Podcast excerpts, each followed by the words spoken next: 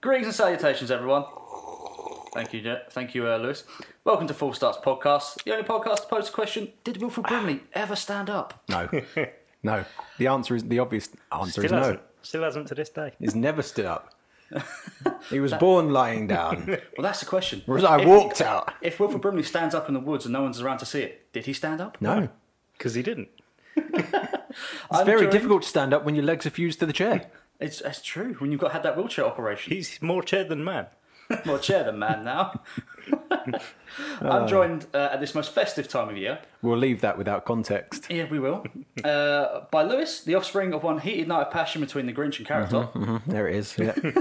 Merry Christmas. and Ashley, who was kicked off of the Elf Academy for, by Santa for being too small. Oh, I thought for being too bisexual for Santa. No, couldn't quite reach the shelves, even though they're made specifically for the elves. I'm your host for this month, the only man to put Santa's stomach to shame, Dan. Guys, welcome. I have a question for you. At least he insulted himself as well. Of course, Of course. Oh, It's, it's shit. that most wonderful time of year. Yeah. If on the 12 days of Christmas, we all know that, that famous little, I guess it's a song. I know the fifth one I mean, it is a song. Yeah. I'd call it a song because it's a song. is singing. There's singing in it and sometimes has music. Mm-hmm. Which one do you want the most? God, fucking, I, what are they? It's a good question. They're right up there, mate. Seven, Twelve Lords of Lupin, eleven ladies Dixing. seven cheaper shagging, Yes. 11 ladies dixing. They're. Mm-hmm, no. three Dixie chicks, seven sheeps a Oh, shagging, I, I got it. 14 Yeah. people prancing. Maids of Milking. Eight maids are milking. That's he mine. seems so happy with himself. That'd be a great hand job. a little smirk on his face. Ah, I tell you what I'd want. Lewis, what would you be? Five golden rings. Yeah, that's, that's pretty good. We'll go for 10 pie. Uh, is it pies piping? Yeah, ten pies. 10 pies piping. Because I love me some food. All right, that'll do. Let's roll the intro. Senpai's Ten siping. piping hot pies. Twitter poll. So you want to know who won the Twitter poll? You say yes. Yes, you do. Yay. Ashley won it. We've written a two reality check. Wait, hold on. What? What film? Hold on. What did we do last time? Oh, we did Remo Remo. Williams. Remo Williams. Oh, Yeah. the greatest film ever made. and yeah, uh, yeah. To be fair, yours won, Ash. The greatest sequel never made. Yeah. Yeah. I mean, it pretty had, good. to, it had to win, really, didn't it? There was mean- no other choice. Yeah. I mean, well, you got the other rest of the votes. But I, she I got, 20 I got some, did Yeah, I? you got twenty five percent. Oh, fuck me. I got fuck all. so yeah, well done, Ash. for winning that- Congratulations. Should we give him a little that golf pitch. clap? Little golf clap. Knock Thank that. you. Thank you. Cool. Right. so it's a Wonderful Life. Is it though? It Can is. be. It was released in 1946, directed by uh, Frank Capra. Uh, he did other stuff like Arsenic and Old Lace, Meet John Doe, State of the Union. So Mr. Most Smith listeners- goes to Washington. Yep. did that. uh, I don't know how familiar any of the listeners will be with his work, but it's pretty good work. This is the oldest movie we've reviewed, Yes. so none of our listeners will be familiar with it because it's old and in black and white, There, there's no and they're all dabbing fucking by, There's cretins. no dabbing by millennials in this. Ugh, fucking listeners, why do you even listen to this? Every time a tween dabs, an angel gets his wings. I feel like every time Lewis like just drops our listenership, we're just going fuck the listeners. They're all fucking right. Oh, they, they know. I tell you what, Hmm. I'm the one who manages it all and sees all the numbers. Every time I do that, we get more listeners. I refuse to believe you. So it had a budget of three point one eight million dollars. Mm-hmm. Uh, box office it got about three point three, Hmm. and it's actually based off a short story and booklet, The, the Greatest Gift, which is written by and I'm going to butcher his name here, Philip Van Borenstern, in 1939. yep. Right after he hunted Dracula. Right after you hunted Dracula. yeah. Uh, it stars James Stewart as the lead George Bailey.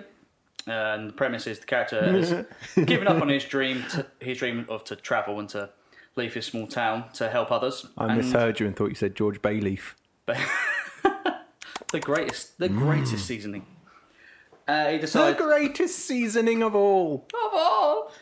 Uh, he decides he basically doesn't want to live anymore on Christmas Eve, and then his guardian angel shows up to intervene and show him how much he means to his friends, his family, and his community.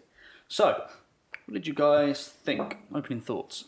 Um, well, first off, is this on any of our Christmas regular watches. See, this is one I, what I want to raise with you because I don't think Dan and I have, obviously speaking as a couple, Yes. Dan and I have a hold the hands that no one can see. Yeah. Good. Oh, you're so clever. It's cold. um, yeah. So definitely for myself, I don't really have a. Oh, it's Christmas. I have to watch this. There might be the odd Die Hard, You guys are fucking Scrooge. the original Christmas Carol. If that's on, I'll watch it. I'll, I'll say this: like after watching it, yeah, this is definitely going into a Christmas rotation of movies to Oh, watch. this is the first time you've seen you it. don't have the first time a I've Christmas seen it. rotation of movies. I mean, I do now. Is it a Christmas Carol? Well, it was Die Hard, and just Die Hard, and Die Hard, and Die Hard. right. Okay. But now Christmas Carol and Die Hard. I'm going to be that guy, all right? Die Hard is not a Christmas movie. Die Hard is a good movie set at Christmas. Therefore, a Christmas movie. No, no, no, no, no, no, no, So- so no, is no, It's no, a no, no, no, Wonderful no, no, Life. no, no, no.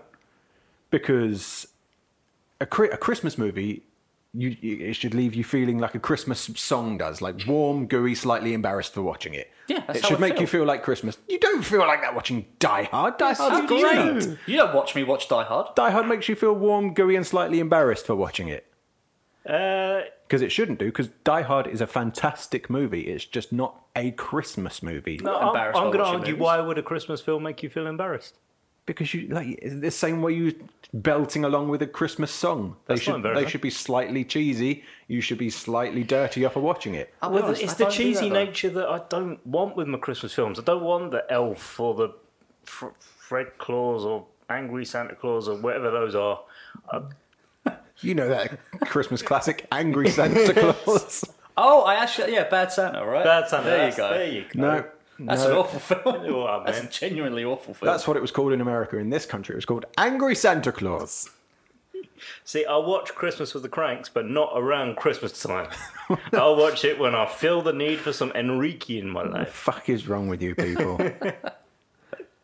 I do have a Christmas movie list. December first, all Oh, yeah? the all the Christmas movies come out, come off the shelf. You, you, your Home Alone's, your Gremlins. Throw him on the floor. Yeah, Yeah. just break the shelf. Your Gremlins Elf. isn't a Christmas movie. Gremlins is a Christmas If we're movie. going by what you said for Die Hard, it is a movie set at Christmas. No, Gremlins is a Christmas movie because it leaves you feeling joyous at the end. And And you feel slightly embarrassed? embarrassed for watching it? yeah, because it's a bit campy.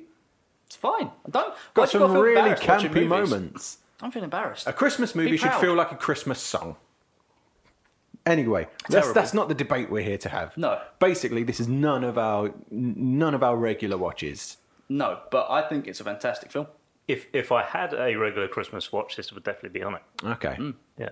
Um, It's- it's, amazing how this stands the test of time. Yeah. There's no. only two moments where I think, okay, maybe not that, but the rest of the film is joyous. yeah. This is the I think this is the third time I've seen it ever because I, I think it's more of an American like traditional thing. It's not on every year. No, In this I've, ne- I've country. never actually caught this on the television No. over here ever. I I have to go out of my way to to watch it, which is fine. Like in, in the US, you have channels devoted to showing a Christmas story on 24 hours on a loop. I'm sure there's one for It's a Wonderful Life as well, because it was, I think it fell out of copyright a while back, and then they showed Ah, have it a- every year. And I have a whatnot. note about that, but we'll get to that a bit later. Yeah, yeah, yeah. Um, well, it's, it's kind of interesting because it performed poorly at the box office. Uh, there was a lot of stiff competition at time of release, but it has come on to become a staple of Christmas television you know, around the world, basically. Um, some of the other movies that came out when this came out were The Yearling, A Matter of Life and Death, Dawn in the Sun, and it just just never pulled in the draw that it needed to. Like it was um, apparently its breakpoint was six point three million dollars and it wasn't a complete failure at the box office. Like, it's- it did pull in money, It also But, um, came on the coattails of WW2. So yes. There's there was that that, as, to yeah, consider. that as well. Um, I think it's World just this Wrestling kind of- too. yeah, yes, World Wrestling too. A great pay per view. Um, it did sort of signal to the studios that um, Capra was probably not quite the draw he used to be, as he was back in the back in the day, which is a So shame what- because his work isn't bad. If you go back and watch it, it's all very very good. where did this fall on the timeline of Capra then? Uh, this well, this was he'd opened his uh, studio uh, Liberty Films, Yeah. and Bing Uh, so bong. Yeah, this and the next movie, I believe, I can't remember off the top of my head. I did write a note here, uh, which I believe was uh, State of the Union. One after. It's the only two films they produced, and after that, it got bought out by paramount in the end. Isn't that the race? No, that's Birth of a Nation. Yeah. Yeah. Different, But different thing. This was like he has a long, long library, but there's at least another like ten movies after this in terms of, and there's like another like twenty or thirty before. Okay. So he, he was a prolific filmmaker. So this is quite. This is fairly late into his career. I And there's would a say. reason Capra-esque is a you know phrase that you know people Yeah. make a movie, people refer to it as Capra-esque. Yeah. I mean, nowadays it is considered one of the greatest films of all time. Uh, it was nominated for five Academy Awards and recognised by the American Film Institute as one of the 100 best American films ever made. So, yeah, Yeah. big deal in America. Mm-hmm. And Capra even stated in interviews that um, this is his personal favourite of all the movies he's directed. And has screened it for his family every Christmas. Cool. Shall we rip the shit out of it? Let's rip the shit out of it, yes. Oh, black and white, so shit. Ugh, God, ugh, why isn't it even in colour? Well, they wake up in the end and realise that it was all a dream, and then the dream was in Mm. colour. It's a wrong old movie. Shit. So, uh, we start on a bunch of galaxies having a little chit chat. And Bef- bef- immediately bef- I'm reminded by Futurama. I mean, before then, I feel like that was a personal like thing they did. before then, even I like wh- I got one minute and eight is that I love old movies because they open with the credits. The credits have less than twenty five people in them. Yeah, you get the credits out of the way. They're and out off the you way go. in under a minute, and then you have the movie. Yeah, Lovely.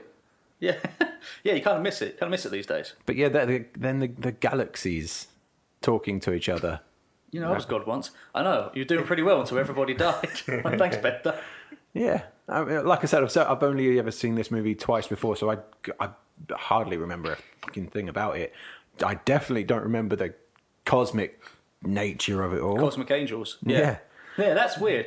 And I was does saying, does when- that make Clarence if he's if he's like a celestial body who can talk and what does that make him a Mormon? Is he a Mormon angel? Well, Uh, no, because they. Well, I, if, I if have a note about this. Oh, go on. Theologically speaking, Clarence could never have been an angel. Uh, deceased humans in heavens are saints. Uh, in the book of Genesis, angels were created by God during the six days in which He created the world, and never again afterwards. So, you, I mean, he could be Mormon. yeah, but Yeah, well, there- if if it's not from that theology, if it's a Mormon theology where he's a, he now got his own planet, But no, he's, he's a. oh, he could have been a planet because we see him as a star, but obviously, you Yeah, and- look at stars could be a planet. I mean, See? he's, See? He is much smaller than the other literal Well, yeah, galaxies. he's, he's a around him. single star, and there are billions and billions. And... Potentially, because he doesn't have his wings yet. you see, I think I'm onto something. I think Clarence, I think this is a Mormon propaganda movie. Dum dum dum dum dum. Boy, do I have a note about propaganda later. Okay, uh, four minutes and five is where I'm going to.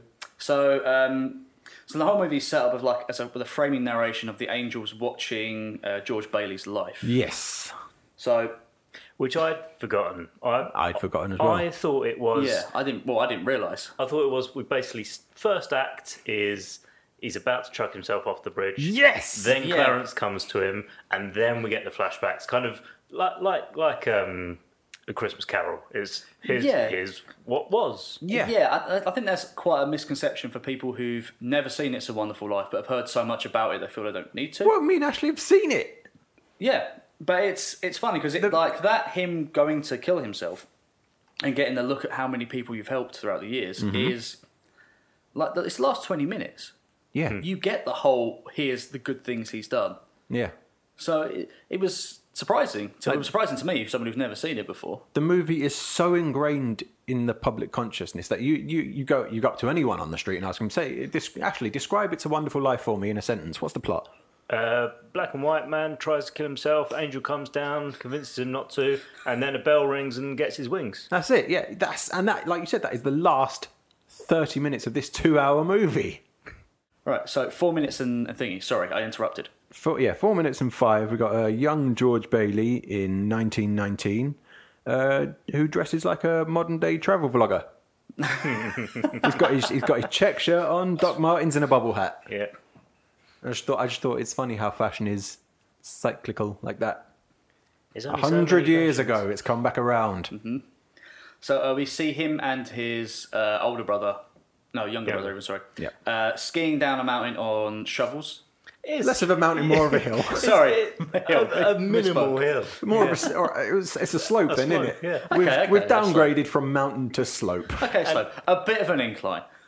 And as the film tells us, the brother crashes through the ice into the lake. No, he slides into a puddle. yeah, he, he pretty much just slides into the open hole that was there that nobody Yeah. else slid into. well, And his brother, uh, and then the older brother George saves him, and he gets a, a an ear problem from it, which means he's deaf in one ear. yeah. Oh, sh- say that in my other ear. Oh, this yeah yeah. The, yeah. Sorry, we should mention here near the beginning of the podcast that the, this podcast will be full of Jimmy Stewart impressions. Oh no, see here, that's not fair. I, I uh, just can't be helped. Uh, yeah, so um, we get that. That's not the earliest scene we get of his life because the idea is the like they tell Clarence the angel to watch over uh, George Bailey Yeah. throughout his life Yeah. without really telling you why, as if the angel knew what was coming. Well, no, they basically go, Here, Clarence, we're going to do your job for you. Here's everything you have to do. Here's everything you have to see. Here's all the research we've already done for you. yeah, and and now you go do it. And then when Clarence is on Earth, he looks up and says, "Is that a good idea? Should I do this?" And then he, he's like getting. yeah, So they should just do it themselves. Click of the click of a single cellular star. Look, it's it's fast track up the corporate ladder. Okay. Nepotism. Clarence is probably one of their nephews. He's just failing upwards, isn't he? Uh, we get to see him in the uh, in the sweet shop or the I guess Giddy pub. Kiddie, Is- kiddie pub. is- sure, why not? Yeah. because like, it's basically got to pick a mix behind him, and Ice cream. He's and got drugs. a draft. He's got coke on draft. He's got ice cream, and then there's little girls at the bar going, "Wha- "What is it, doll? What, what can I get you? Do you Little want dish rag. Bad day, huh? I mean, it does look fun though, doesn't it? I mean, it Certainly does. does. It really does look fun. Like much like the um, Candyman scene in Charlie and the Chocolate Factory, Willy Wonka and the Chocolate Factory, for wherever you're from.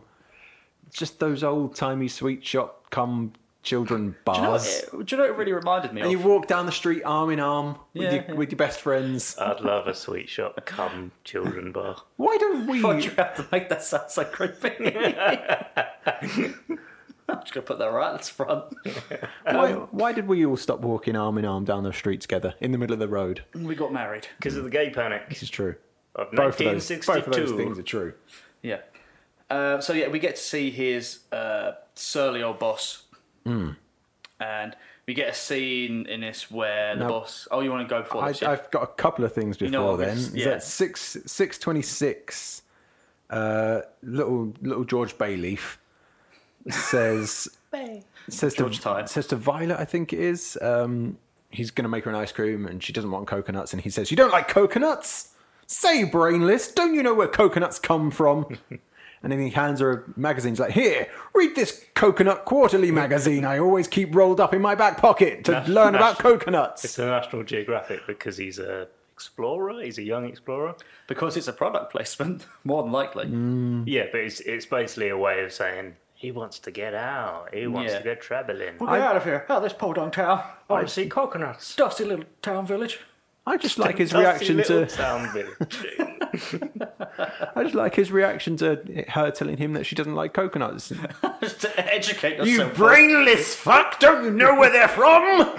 yeah, I know where they're from. I still don't like them. Uh, read Coconut Quarterly. That was the that was the, the Tory manifesto. I know where they're from. I still don't like them. relevant for right now. So then the shopkeep, the actual shop owner, gets a telegram saying that, um, telling him that his son has died for in- from influenza. Stop. yes. Yeah. Never heard of influenza stop. Heard of influenza, but not influenza Yes. stop. Yes. Because old people fucking stupid. Just put a dot.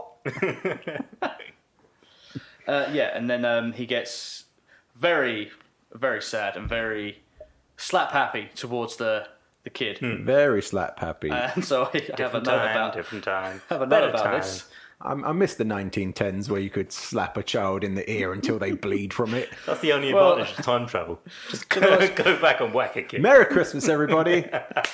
So according to Robert J. Anderson, H.B. Warner, who played that shopkeep, uh, r- uh, really, uh, really was drunk during that slapping scene. Ah, yeah, I don't fucking doubt it. The slaps were real Mm-hmm. and caused real blood to come from Anderson's ear. Right?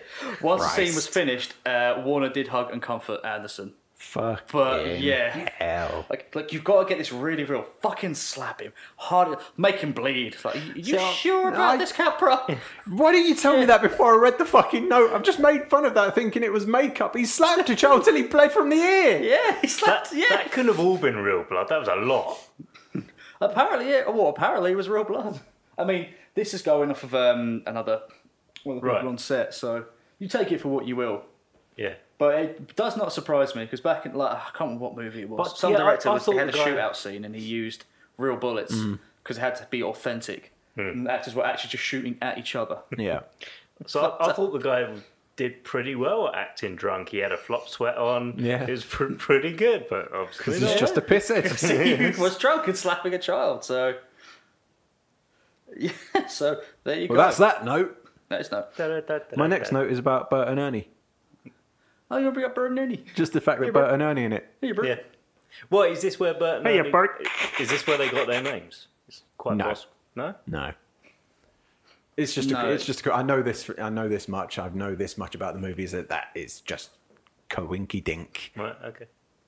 Yeah, It's not. There it's a are fun little only quiz. It's Seven it's, it's names. it's a nice thought, but it's just a coinky dink. Hey, Bert. Bert, Bert. Uh, so what do we got? We got so after that. yeah, we you're get the one. Bert and Ernie. We go to. I'm Wednesdays. singing! I don't care. What is it? Christmas fuck. Stop shouting into my microphones. uh, we we get to then we get to George when he's older and he's buying a suitcase. For one shops, if I Uh, remember correctly. Yes. Let's see. You have anything else before that? Anyone? I don't think so. I'm nearly. at 20, 45 where they um, graduate That's high school and Well on. have, have their dance. Oh, Okay. Right. Okay. So, yeah, Well, that's the, the- before the, then. Mm-hmm. the swimming pool. Uh, yeah, we'll get things there. We'll get there. Okay. I'll just say because I wanted to. What do you guys think of the set movie? Hey, Bit drab. The set? Not a lot of colour in the it. set? No, it's true, yeah. In what scene? The suitcase scene? Uh, the whole, the whole thing. Oh, it's it's nice. It's a nice, I'm nice looking imagining town. it was a real town. Uh, it was not. Uh, it was constructed in about two months. The whole thing's a, a giant set. It was one of the longest sets that had ever been made for an American movie. It covered four acres of RKO's Inicio Ranch. I think that's how you pronounce it. It includes 75 stores and buildings, a main street, a factory district, and a large residential and slum area. Fucking hell, right. So that was al- almost, it was effectively a small town. Yeah. they built. Which is crazy. Don't get that no more. You don't. Don't it be all, all, all be CGI'd. I thought you might appreciate a, like a, a real set. No, mate, it's in black and white. Well, they couldn't get the stuff in color, so because they ran out of cyan, so they had to get it in black and white. If they like painted it all in color and put color makeup on the actors so we could actually see it in color, it'd be brilliant. Sounds a little bit It's, racist. it's, it's good when we have someone in the know of the industry. this is how this is how cameras work.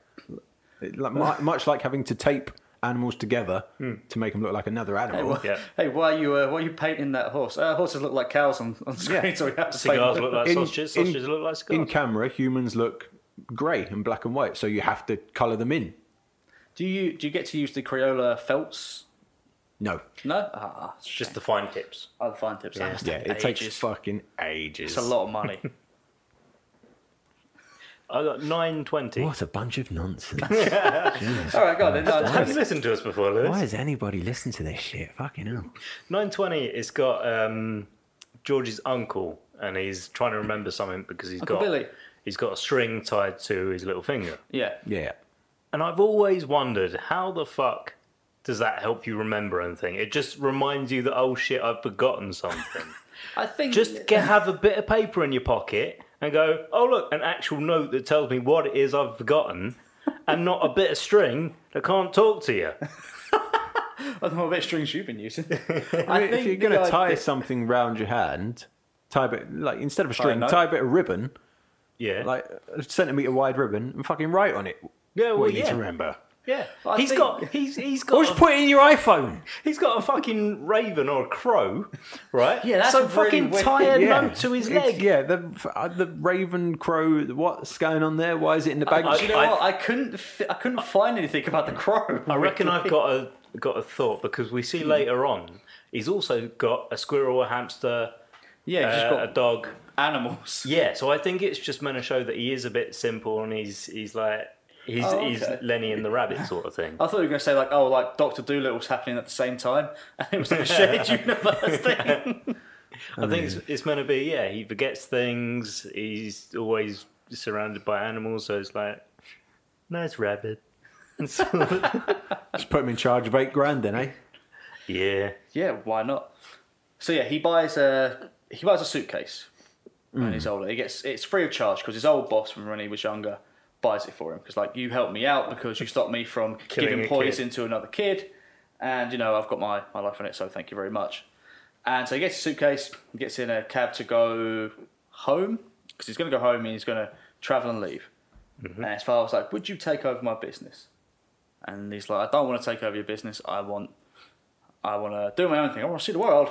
Yeah. What's out there? Yeah, because he's. I think before that we see see his dad in a boardroom with Mr. Potter. uh, yes, we do. With a fat evil man. Yeah, and it- his dad's a boardroom. basically yelling at Mr. Potter, saying, "You're the bad guy. You're the Scrooge of this film. You know the Christmas film. You're Scroo. You're him. This is a Christmas film. Bye." Yeah, pretty much. It's amazing how you can recall the script at the top of your head. All right, all done. And I must say, uh, from that, the the fat evil man, he does a great job playing a detestable piece of shit. Yeah. He is fantastic. I mean, everybody in this movie is great. That was another memory I had of this film. Is Fat that Evil I, Men. I remember him coming back later on and giving money and like turning over a new leaf and being a happy guy. No, No, no, he gets out of that. He's just a piece of shit benefits. through. He benefits from all the shit that happened. Mr. Chairman, I'd like to get to my real purpose. Wait just a minute now. Wait Walter. for what? I claim this institution is not necessary to this town.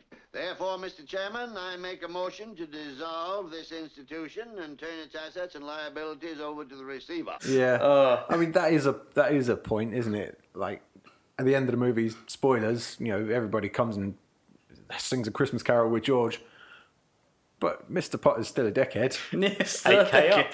8K up. He's and still a just a dickhead massive with 8K. dickhead. Yeah.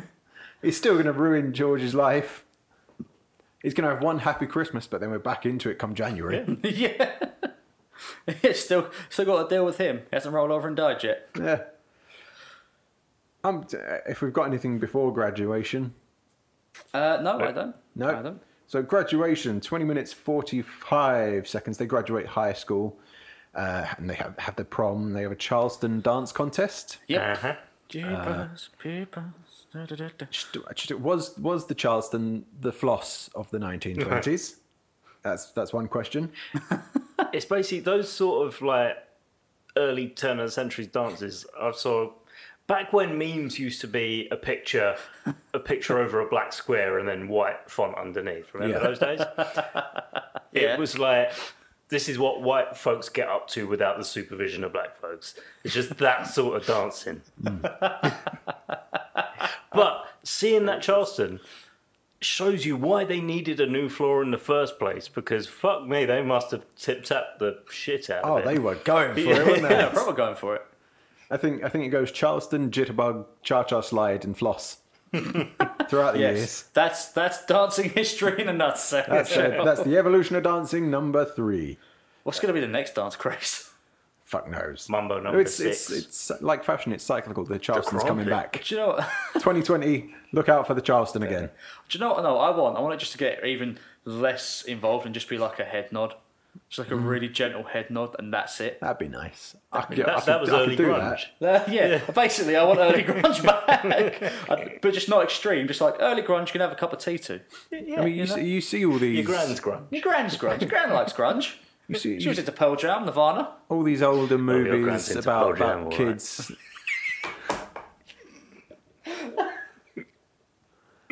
Sorry, Lewis, carry on. I'll wait. Oh, you're a bitch. Ah, uh, go on then. Sorry. You got you got all these older movies about about teenagers in like the twenties through to the sixties, and they Yeah. they always have they always have the dance halls and the like Charleston proms and whatnot, and all the kids go and they hang out, and much like the kiddie pub, it looks really fun. It does. And The, the closest they always they always have their like Charleston jitterbug drive contest. The closest thing to- we had to that now is like fucking toddler baby shark dance off at Butlins. What? I'd I'd quite I'd quite like to have a have a dance hall back. I mean, they're just called raves these days. No, that sounds it's, raves are fucking awful. they are, but they're still about. I want to go to a place where you dress up and and fucking Charles. I Like nightclubs have twenties nights, and don't want a flapper shit. twenties night. I don't want to go to a nightclub Yeah, and particularly have considering listened to a it's set in the remix 40s. of Al Jolson. I want a dance hall. Build one. Build it and I they will fucking come. might. Go to So anyway, like- yeah, they're go at, they're at prom and the floor opens up because there's a swimming pool underneath it. No, Lewis, seriously, go to like the Rambler societies. Go to the old people's homes. Do you- what? I fucking I do. they don't have the hip movement anymore. No, but you do, so it's fine. Right, so yeah, so they graduate prom and he's talking to. I full on smashed Edith in two. Or did you break her like Bane? Split her in twain. Um, yeah, so um, he. I did that thing where you throw, grab her by the arms and you swing her under your legs, and the fucking she came off at the elbows. Whoong! like that, That's a noise she made. crumpled up against the back Yeah. wall. I'm gonna miss It's now. blood bar. Damn it! I was trying to sandbag. It was, it was the uh, most different bath she'd had in years. She was used to sponge baths.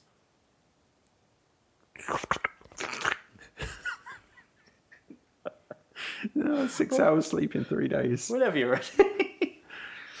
so yeah, they graduate and he meets his future wife, and they talk about. all Oh, the things Mary. they do. Mary. Mary. Mary. But oh, do you want the moon? Oh, I'll throw a lasso around the moon and give you the moon. I'll give you a moon. Moon on a stick. They um, yeah, they see their, their future house as well, some like rundown, dilapidated place, Yeah. and um, I like that. I like that. He has to sleep where he shits. Essentially, is because he's he spent his whole childhood chucking rocks at that house, and now he has to fix it up. he's you going to- prick. Well done. Fuck future me. so um, in this scene, um, where obviously Donna needed to throw a rock through the window. Donna Reed, the actress, Capra had actually hired a marksman to shoot out the window on cue, but uh, turns out it was unnecessary because Donna Reed had played uh, baseball in high school. Sure. she broke the window herself. She had a really good throwing arm. So Go down a read. go Donna Reed. Uh, 32 minutes and 20. Uh, Twenty-six minutes. Gone in. he's explaining how he's going to see the world. He goes, I'm going to go Greece and Italy. I'm going Coconut to Land. see the Colosseum and the Parthenon and then come home. It's like, that's just Greece and Italy. Mary, I know what I'm going to do tomorrow and the next day and next year and a year after that. I'm shaking the dust of this crummy little town off my feet and I'm going to see the world. Italy, Greece, the Parthenon, the Colosseum. Then I'm coming back here and go to college and see what they know. And then I'm going to build things. That's as far as he's gotten as Nat Geo. yeah, that's, that's, that's not really seeing the world. That's a bit of a jaunt. That's in two places. I can show you the world. Greece and Italy, then back again. 32 minutes and 20. uh, I don't want to get too down this early on because we've still got suicide to cover later. Hooray! You're talking about drunk Uncle Billy. No, I'm, Um, no, I'm talking Leaving about I'm home. talking about the speech that George gives about the working man, the lower and the upper Oh, okay. classes, and how how they've got more money even their grandchildren can spend, while the uh, well, while the working class can't even afford to send their kids to school. It's a good speech. It's a great speech. This movie was made in the 40s and the scene is set in the 1920s and not a fucking thing has changed. Mm-hmm. This movie is s- still relevant today. He didn't save enough money to send Harry to school, let alone me. But he did help a few people get out of your slums, Mr. Potter. And what's wrong with that? Bloody. Here, you're all businessmen here. Doesn't make them better citizens, doesn't make them better customers. You, you said that they, what'd you say just a minute ago? They, they had to wait and save their money before they even thought of a decent home? Wait, wh- wait for what? Until their children grow up and leave them, until they're so old and broken down that the, the you know how long it takes a working man to save $5,000? Just remember this, Mr. Potter, that this rabble you're talking about, they do most of the working and paying and living and dying in this community. Well, is it too much to have them work and pay and live and die in a couple of decent rooms and a bath? Everything that George says is still a thing about the upper classes and the lower classes and the can't even afford to send your kids to school. What happened to learning from the mistakes of the past? Too much effort. Mm, It's true. I mean, cap- no, I'm not like I'm not saying capitalism is bad, you know, but n- n- neither at this time of year, neither is lending a helping hand to those who need it. You know, Yeah. The top five percent of us have more money than the rest of us combined. You know, there's you know the, the top one percent of ways to avoid paying taxes on it, taxes they could afford to pay, without even noticing. And doesn't Jimmy Stewart have a funny voice, guys? That's just just a point. So what you're saying is, well, we should eat the rich. Find and kill God. Don't burn Parliament to the ground. March on the Reichstag. Occupy, oc- occupy Wall Street. the only thing we have to lose is our chains. Mr. Stewart goes to Washington. Isn't it funny to make fun voices about Yeah, sad it is, things? isn't it? Isn't it? Let's forget about poverty. So yeah, he, he gives out a speech, and they say to George he's about to leave because he missed his um, his week away, his holiday to Greece And Italy. and Italy. sorry, and Italy. And they said like, yeah, they're not going to close down your dad's little uh, lending scheme, but um, you have to be in charge. Hmm. Mm. So he has to give up his further education to take over the family business. Yeah. Another reason for him to be held back in town. Hmm. But he stays and does it. Of course, he's a good son. He is a good boy. He's a good boy. He who's gives his- not- who's gives all been- the money he'd saved for college, gives it to his little brother so he can go to college. sends them off. Yeah, and then we get more of the um, the angel narration. Yeah. I think over this bit, and I just go, "Oh right, yeah, you guys Are, Yeah. are here in the rating." Yeah. you just you just seem to like you, they disappear. They dis- they've disappeared for about 45 minutes. Yeah. yes, and, then and they it's a come really back. it's a really nice framing device because it doesn't take you out of it in any way and it's not it's not basically oh yeah i'm i'm f- looking from clarence's point of view yeah, well you are but it doesn't make you feel like that yeah. It's not it's not intrusive. no it, Is what I it would takes say. you along with it and Yeah. i was fine with it i enjoyed it Yeah, it's one of the few times I've actually been okay with it. To be honest, this and Ad Astra uh, do it very well. Mm. Where it's not just the opening and the ending, and that's it. Hmm. Of like, this is exposition, and this is exposition, but with the title. 43 minutes they come back from college. Mm-hmm. Uh, and I've just got a note here is that Mary, damn it, it's been four years and one date and she's fucking obsessed with him. Stalkers for you, man. Like she fucked off to college for four years, and they haven't seen each other for four years. They went on one date where she ended up nude in a bush. Yeah. She come I back know. and she's she still wants to ride that Jimmy Stewart D. oh, oh! Very popular, D. Would would you not? I know this is like in black and white times, but even then, would you not think that's a real red flag? No, clearly not. No, one date, and she's been away for four years to college, no less, and she's yeah. still obsessed with you. childhood sweethearts They're not childhood sweethearts. Yeah, they Vi- meet, each, they meet each other at graduation. They spend about ten minutes in the scene. He gave her and then he coconut. has to go away because his dad has a stroke, He and didn't she give her found out coconut. the It was hottest. Violet he gave coconut. yeah, there were two girls they both looked the same and sounded the same They I all look the couldn't same. They sound the same in black and white times, don't yeah. they? Jesus. Look, his dad had a stroke, and that was the greatest turn on for her. So, you know, Well. here she is, four years later, hounding that dick. I would just call it a red flag. All right, I'd swipe right I'd call it a grey or flag. left. Which A slightly different shade of grey flag. Let's be accurate here. fifty minutes we've covered this, but the note is what is with the crow in the bank? 49 minutes it's got a beautiful scene with mary and george on the phone and it's probably two to three minutes of just a single shot of like mary and george with the phone in the middle and talking to Sam. sam whitworth yeah yeah Ah, Yeah. fucking Sam. If you had a friend who he hawed you every time you see him, you'd fucking yeah punch him, wouldn't fucking you? grow up You you, mean you did would, it as a yeah. kid Yeah. it's not the end of- endearing At the end, No, like, they're it's like not. forty years old. it's like He fucking sides off, spoilers alert, on his telegram, he whore. yeah Gee. What's wrong with It's you? like, remember as a kid, remember when I used to moon everyone? Now I'm 50 and I'm still doing it, Oh. and it's endearing, isn't it, guys? No. Pretty sure telegrams you pay by the letter.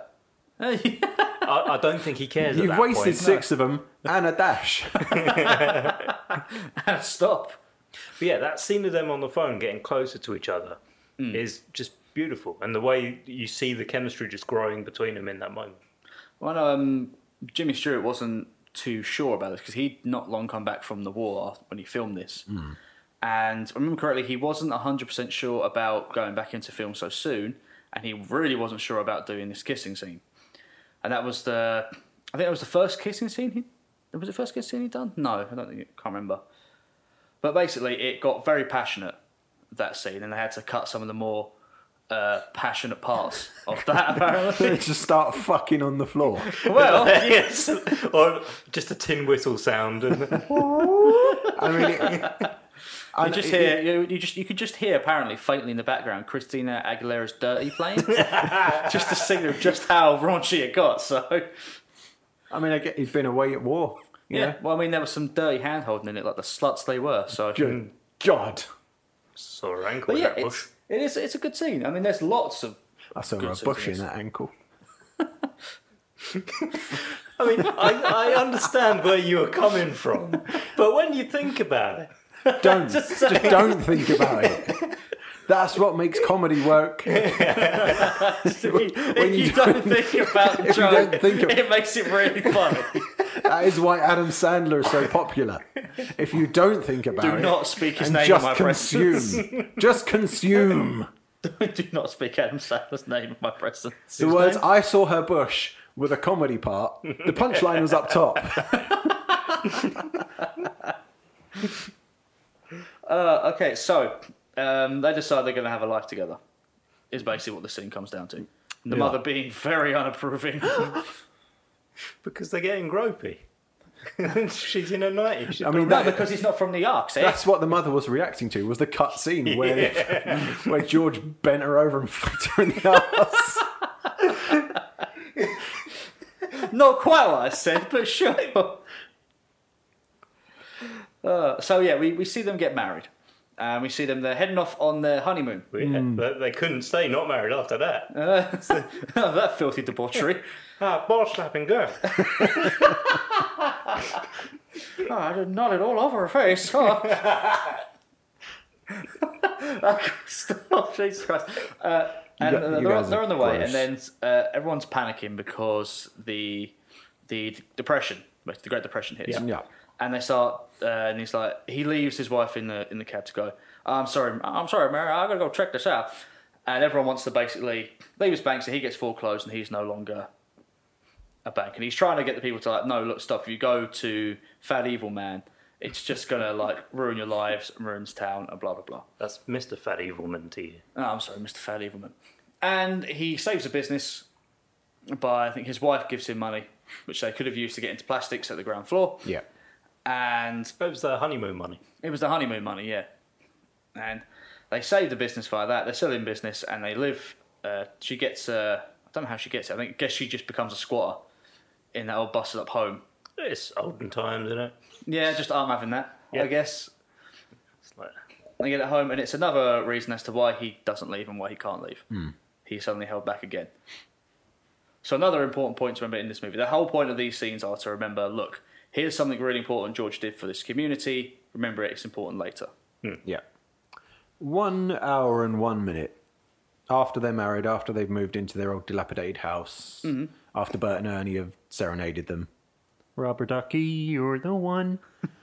uh, George and Mary, uh, they're helping a family move house, and they've got like 47 kids or something. A lot of kids, yeah. yeah. Uh, it's, it's not a note about the movie. I just want to talk about the 90s for a bit with you guys. Do you remember when we were kids and we would like fit as many people into the car as we could? In the, I always remember coming back from park, and there was a family next to us who literally had standard five seater, Yeah. but in the front passenger seat there was a gran sitting in there. She had two kids on her lap and Yeah. another two kids in the footwell. Yeah. That was just in the passenger side. That's what I want to talk about, man. And What, what, le- let's have a little competition. What is the max number of children you manage to fit into a car? Ah, well, it's- uh, my I mean, lawyer me would like to say personally, none. or like when I was when I you, was a when kid? we were kids, Uh, then honestly, zero because they stopped doing st- that sort of traveling stuff when I was when I was young. No, fuck it. We're the same age, motherfucker. Yeah. No, they didn't. They did. In the 1990s, that was foot, like I, I travelled in footwells. I, I travelled. never, I never travelled. I, never- travelled lying down in the boot of an estate car. They did all the visiting, like you know, um, Cornwall and stuff like that before I was born.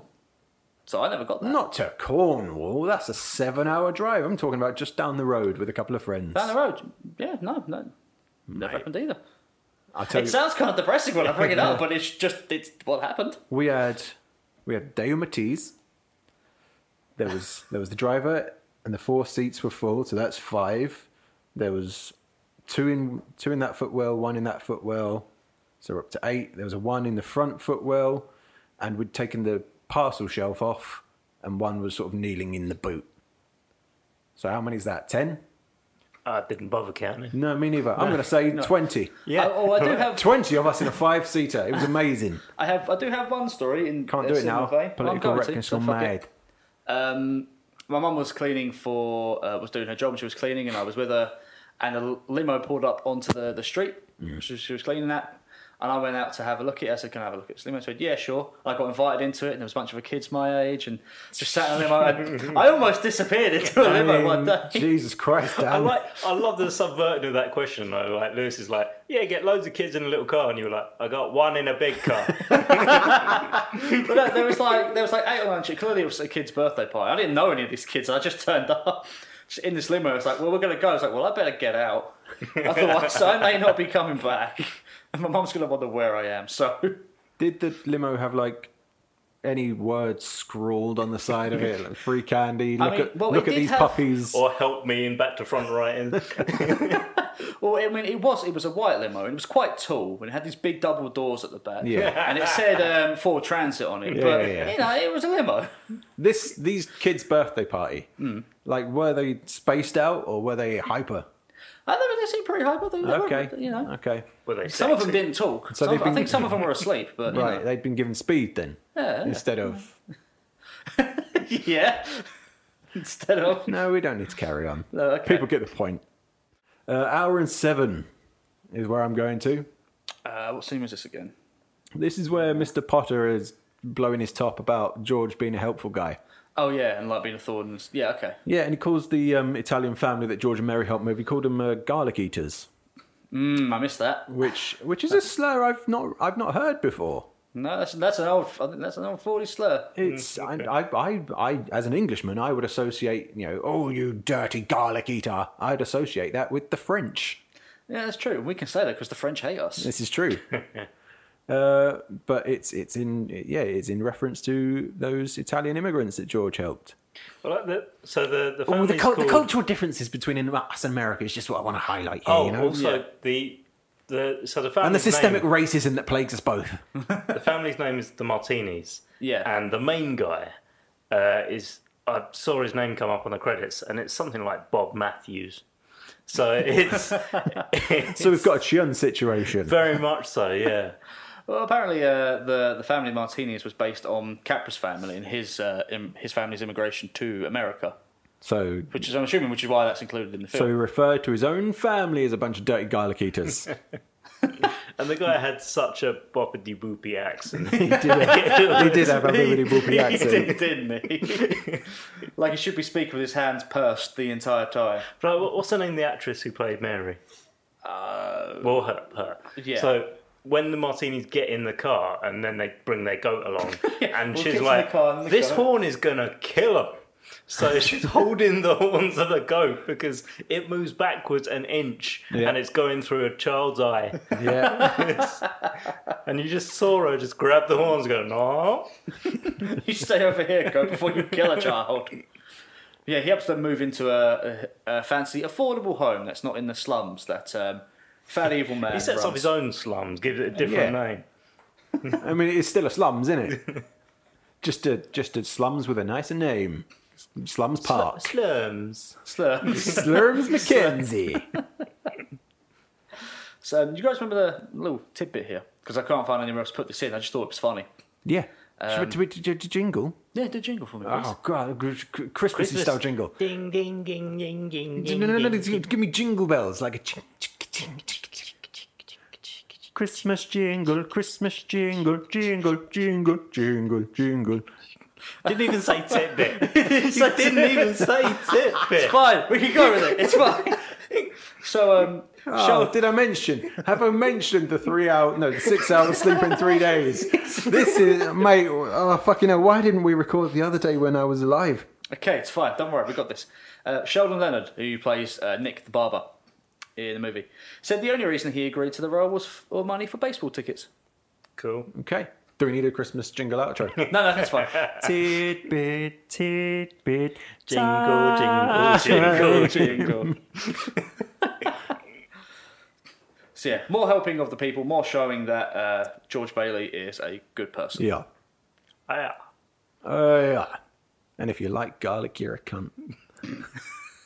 I think we can all agree on that. Wow, Ty Lewis is a great list. yes. You're all thinking. It's just a leftover note that I've got loose here. it's not. It's doesn't. It's not in the right place. it's just there. It's the, the new variation of tidbit time is just insult the audience. it's insult the audience time. I, yeah, it's not in. It's it's come loose of the actual garlic eaters notes, and it's about three notes down. I've just spotted it. It was like if you like garlic, you're a cunt. We can all agree on that. So uh, we see a bit of a time lapse here where him, uh, George Bailey, and Mary they have kids. They have a lot of kids, and they start Mm-hmm. fixing up the dilapidated house to make it into a home. And we get a- me that Mary has a boy child? she has a boy child, has man child. Jesus Christ was born on Christmas Day. And it's a good job that the house was fucking big enough to house, Mm. you know, four other children Yeah, as well as them. And they just stole. but it was the Great Depression. You could just wander up to any house on the street and was like, "Well, I- That's mine now. This you is a carrot. you, I'd swap you the carrot for a house. You can live in that carrot for a day. I guess so. Remember that early internet thing where the guy traded up from a paperclip Oh yeah, I remember to a that, house? Yeah, yeah I remember that. That was just the economy during the Great Depression. So um, we see that, and we see uh, George's History. business is doing really well. So well, in fact, that it's uh, causing a bit of a problem for Fat Evil Man, and he gets. Uh, We see in a little uh, scene where he's talking to his accountant, I think it is, I can't remember, Yeah. saying like, "Look, these properties that he built for half the price are now worth lots of money." So I may be going to ask him for a job, and he's like, "I'm evil and fuck the poor people." yes. That's the whole scene. But the accountant Hmm. is a bit of a weird character because he's he's like saying, "Okay, Mr. Potter, I've got this thing you can do to make your business better," and then Potter just goes, "No, it's not killing people enough or whatever." Yeah, it, it doesn't allow me to eat children, so no, I will not be doing this. And then the accountant goes, referring to himself, "Well, this smart boy is probably going to get a job with George Bailey." Is like what? He's a smart boy. You got, you got to compliment yourself. First. Yeah, I thought he All was things. referring to. George Bailey. No, I thought Smart Boy was in reference to the silent man who stands over Mr. Potter on the left throughout the His- entire his- movie. His, his wheelchair lurch. Yeah, Yeah. and I, yeah. I haven't like not remembering anything about the movie beyond the fact that George wants to kill himself. I thought, you know, when Uncle Billy loses the eight grand, I thought, ah, wheelchair left hand side man That's his actual name in the credits. in the guys. credits. He's, he's going to be the one that like, saves the day and brings George his eight grand back. And no, he's just he's just implicit in it all. No, his, his name is something like Potter Attendant One or Potter Employee One, something like that. He's not paid enough to talk. Yeah, One no. thing. Speaking of Uncle Billy losing the m- money and you know loses jumping eight ahead. grand, they all face bankruptcy and prison and whatnot. Is that eighty minutes? It's we This is a feature length movie now. It's eighty minutes long. Yeah, We've st- we've still not had any, any inkling of an angel show up. no. And we're like, And I the d- current scene we're at is it's um, Fat Evil Man's like, okay, bring George Bailey in. I'm going to try to bribe him Yeah, into into being on my side. And George Bailey first goes like, no, I, I don't, I don't need anything. To hell with you, and to hell with your mute butler. I've got enough ha- ha- slums. Fuck your assistant too. Fuck your receptionist. Sure, she's a bitch. Yep, that's what he says. And then he leaves. Groundbreaking film. George won't be bought. God damn it. No, I, it's- but- and going going back to the lack of angel. I know. I miss it on TV too. I don't I, I don't. f- I Need a don't revival feel the need series. to have an angel. We could turn Bones into a new angel. It's a movie good. It's a series. good enough movie without We could bring back without all the Buffy angel as well. shit. That'd be cool. I wouldn't mind that. and the this is what life would be like if you weren't born. Like I, I could. Well, I'd so, be quite, so if he if he jumped off the bridge and hit his head and then had a little comb Had toast a coma flashback, thingy. no, no, life on Mars no, no, no, situation. no. I'd like cut out. You know, I'm ha- the, the Bring back all movie is good important actors enough. to Angel. That'd be cool.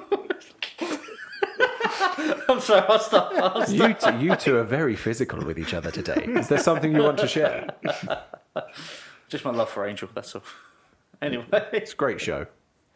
anyway. yeah, no, I mean, I had agree a rough uh, with you. Mm. first season with Doyle. yeah. Um, Doyle. like, rest in peace, Doyle. Rip in peace. Uh, let's not make fun of him because he did actually die. Um, but, uh, I- you know, and the and the fifth season I think is the favorite when the angel turns into a puppet. That is my. That's, I think that's my favorite I'll episode. get him on it.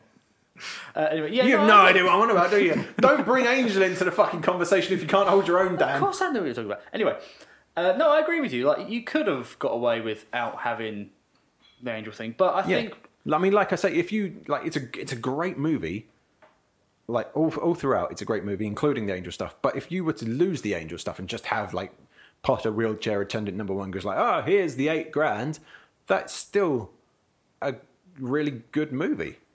it still it would still show the the whole spirit of Christmas of uh, don't be evil at Christmas. Yeah, So yeah, I get you. I get you. I, I still think I like the the angel stuff. I don't feel like, but 18, 90 minutes in, I don't feel the need to have the angel stuff because it's such a small part of the movie, really. It's, get it's just you. the mechanic they use to do the little flashbacks.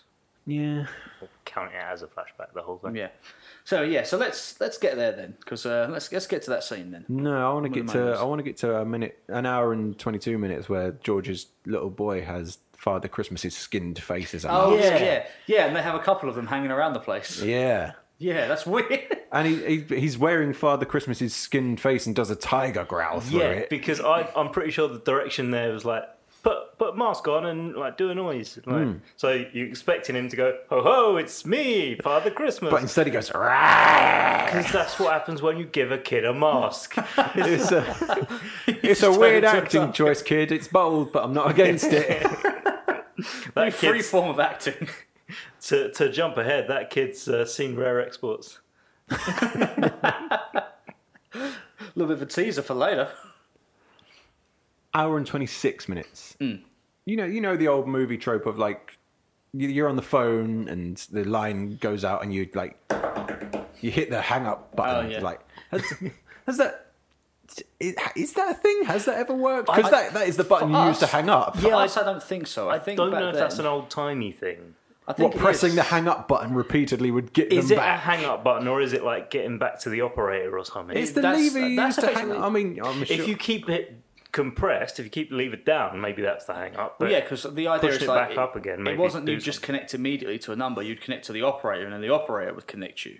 That was So you- that's the way it used to be. So that's my assumption is, oh, maybe it's going to be if I Because- flick it a little bit. I mean, can if get straight if back anybody through. listening does actually know, I'd I'd I'd like to uh, I'd like to learn. when when he's talking to the teacher and her husband, the teacher hangs up, but then he's pressing the thing, and then suddenly her husband is on the line again.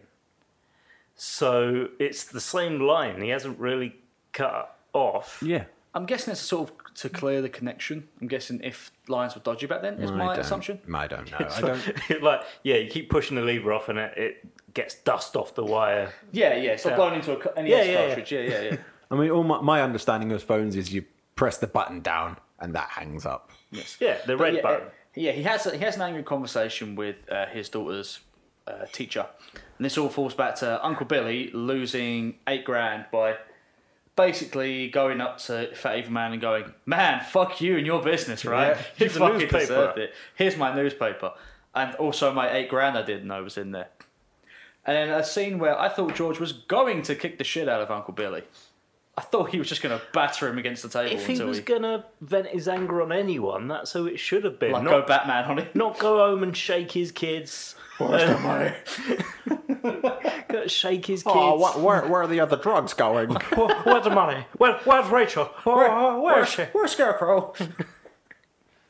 Yeah, you yeah you think he would take it out on him and not on his te- his you know parents But teacher. that's why I kind of want to Send the go kid back. home half naked. I think which they was know. changed for some TV versions. I think they know he's he's simple because like they're, they're not taking it out on him. So they they're take, he's taking it more out on himself because he was like, oh, maybe I shouldn't have trusted him with that in the first place. Maybe it's my fault. I thought they they show a scene in Journalist where um, he um, Bailey and Uncle Billy, uh, George Bailey even they they retrace his steps and you see uh, the fairly evil businessman who now is part of the banks looking out of his window watching him and I thought he'd go you know what I'm not that much of an evil person I will give the money back Hmm. I'm not like I want to crush him but I'm not going to be that much of a scumbag and nope No. nope it's like, No, he's just so evil. you know He's I am a bad. scumbag Yeah. here we go And he's like li- literally, will me back to the door so I can eavesdrop over their pain and suffering. And so I'm like, Manservant, my dick is hard again. Coming, Being sir. evil. So yeah, he's uh he uh he goes back home and he starts you know having a pop at his family Yeah. over it and whatnot, and he's kind of losing his mind. It's a, it's Slaps his child in the air till he bleeds in the ears. I, I thought it was a very very good scene because I didn't know he was capable of like of you know I've always known him as like a sort of the good man who doesn't really know he's a good man. Jim, I mean, Jimmy Stewart's a fine actor. Yeah, and I guess I just never realised just how fine he is because this scene where he is like breaking down and losing his temper and just kind of losing it, Yeah. well, well, definitely losing it, which is really surp- really surprising and w- really well done. It's just- you know, just thought, yeah, kudos. Yeah, it a is. great scene. And then he goes off to beg Fat Evil Man for money, and then he does the most fucked up thing I've ever- ever seen a person do. Like, I'm not gonna give you the money.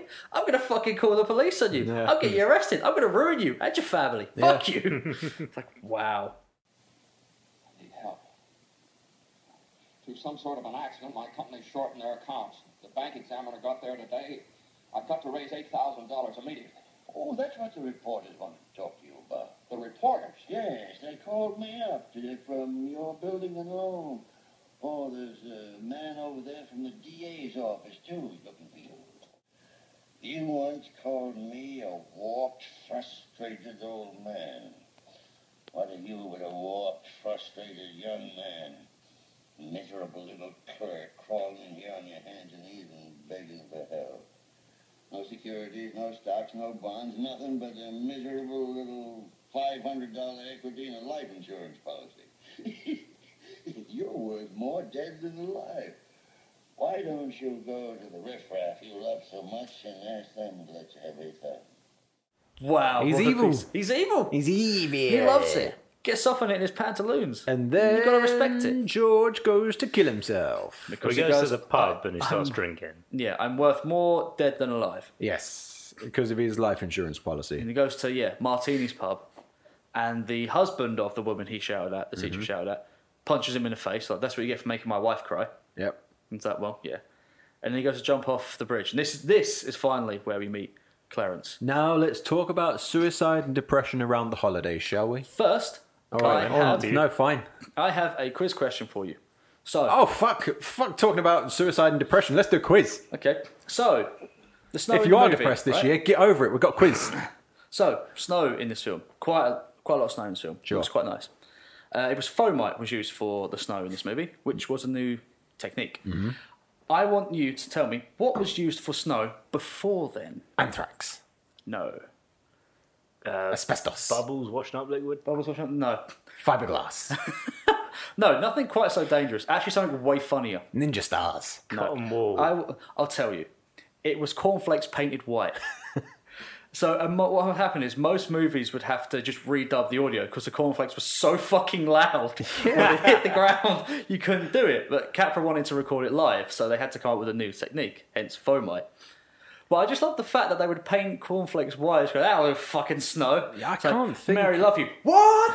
What? I can't hear you. I can't think of any like old old movies with snow in them, so I'm struggling to imagine what it looks like. But in my head, I, all I can think of is singing in the rain, and that was milk. yeah, Yeah. in, in my head, Obsession with breakfast conflicts, back in the day. conflicts don't, e- Good call. like, they don't exactly have a floaty quality, do they? It's just no. it's just more of a dump. Yeah, Yeah. well, exactly. That's what makes it so weird. I mean, I'm, I'm the imagining ground. they were ground up a little bit. It wasn't just big old flakes. I think it was just big old flakes, so it would pick up on the camera. It's just the boxes. just chucking boxes. Ah, I, I last saw the moon. Ow! I've got cornflakes in my eye. So yeah, thank you for joining me on that weird little bit of trivia I found. That was fun. So yeah, let's talk about uh, George Bailey going to kill himself now. Yeah, uh, he goes to kill himself, jump off a bridge. Uh, Clarence shows up, jumps in the water instead, save George Bailey, and they get all cold. Does does Clarence jump from the bridge, or is he still falling from heaven and just goes straight into the river? Well, they do this little shot, Lucky which missed. is yeah. Well, that's it. I Didn't don't stick think the he landing. does fall from heaven because I'm pretty sure there's a, there's a weird little cut and it shows you uh, Clarence. Yeah. Very briefly, There is. and then he jumps into the river. So I assume he turned up before that point and then climbed higher than George up onto the metal scaffolding and then threw himself in. I have a theory. Okay. Clarence says himself he fell from heaven. Mm-hmm. Thus, Clarence is a fallen angel. Thus, as we know, a demon. Uh, Mm. Demon. So, oh, and also his main purpose is to keep George Bailey in the town, like Yeah, where he's forever. where he's the most unhappy. Ever and ever. So this is just like purgatory. It's just damning George Bailey to stay in the town. And like, no, you can't kill yourself. You're Does here this- forever. Does this inform your pitch later on? Does it? A, l- a little bit. Okay. I mean, on the topic of like angels, demons, heaven, hell, and things being bad, I dr- I dread to think what heaven actually looks like in this universe because you've got Guys, It's just space. you just become a set of stars. in space. oh, Tim Curry, you fucking angel. uh, anyway, yeah, in in in It's a Wonderful Life, you've got their version of heaven has angels first and second class, literally called second Yes. class, s- like second class citizens. I, I bet the no, first it's a ranking. It's like an army. is it though? Yeah, is he's it second though? class because he doesn't have his wings, not because Yeah. he's a lesser In, person. no, in no, I He's like a stamp. in my mind, I've, I've Get there two weeks later. in my mind, up in heaven, you've got the angels with the wings flying above all the second class angels who have to use their feet, looking down their noses at them. It's just fucking. I don't want to go to heaven. so yeah, he jumps in to save George and they pull him out to this river. Like, and when they when they actually earn their wings, they turn into the the guy who actually invented Itchy and Scratchy. They turn into a like proper arsehole once they get their money. you know, and get money, get paid. Uh, that real life case. I bet God's just like a fucking Trump figure at the top of it all. You thought about it too much. Yeah, if if like Joseph and so in the Bible, there's not a whole lot of Joseph in heaven. Joseph Joseph just was a useful little conduit down on earth. We- I don't even know if he's a saint. Um, It's just just used, yeah, just a used. The one dude. with the Technicolor Dreamcoat. uh, no, Joseph uh, Jesus is su- surrogate dad. Oh right, yeah. Um, so yeah, just used. nice but- bloke, He nice bloke. Yeah, taught Jesus all he knew about carpentry. Didn't force his wife into anything sexual. Took care of another man's kid. yeah. Nice bloke.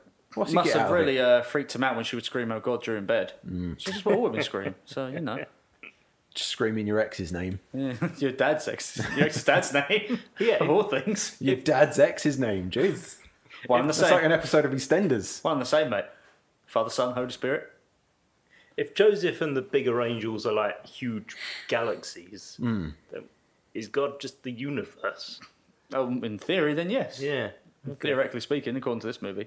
But yes, he It just sounds just sounds awful. the angel saves Get your George, own planet right? to live on alone. Don't get wings. The ones with wings are looking down on you. George should kill himself because he go to hell. Sound hell sounds more exciting. There's no, there's literally no mention of hell in this movie. There is because you get to see Potterville, Oh yeah, that's true. and that's James's James Jimmy Stewart That's a fairly evil man. George Who took Bailey. over- That's the yeah. thing. George That's Bailey never existed. George Bailey's idea of of hell but it's a lot livelier and more successful town.